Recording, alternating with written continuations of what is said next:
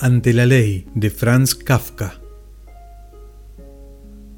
Ante la ley hay un guardián. Un campesino se presenta frente a este guardián y solicita que le permita entrar en la ley, pero el guardián contesta que por ahora no puede dejarlo entrar. El hombre reflexiona y pregunta si más tarde lo dejarán entrar. Tal vez, dice el centinela, pero no por ahora. La puerta que da a la ley está abierta, como de costumbre, cuando el guardián se hace a un lado, el hombre se inclina para espiar. El guardián lo ve, se sonríe y le dice, si tu deseo es tan grande, haz la prueba de entrar a pesar de mi prohibición, pero recuerda que soy poderoso y solo soy el último de los guardianes. Entre salón y salón también hay guardianes, cada uno más poderoso que el otro. Ya el tercer guardián es tan terrible que no puedo mirarlo siquiera. El campesino no había previsto estas dificultades. La ley debería ser siempre accesible para todos, piensa, pero al fijarse en el guardián con su abrigo de pieles, su nariz grande y aguileña, su barba negra de tártaro rala y negra, decide que le conviene más esperar. El guardián le da un cascabel y le permite sentarse a un costado de la puerta. Allí espera días, años. Intenta infinitas veces entrar y fatiga al guardián con sus súplicas.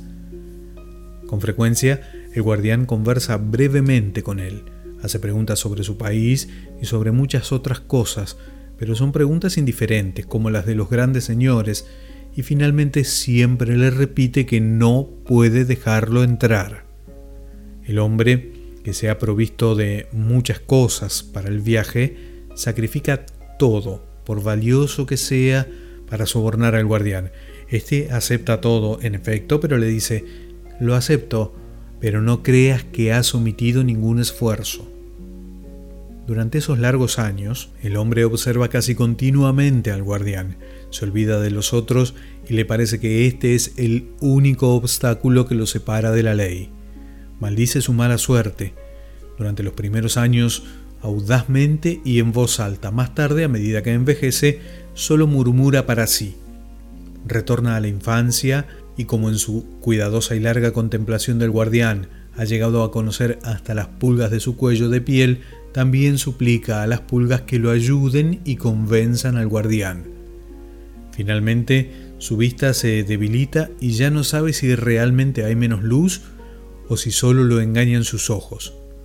Pero en medio de la oscuridad distingue un resplandor que surge inextinguible de la puerta de la ley. Ya le queda poco tiempo de vida.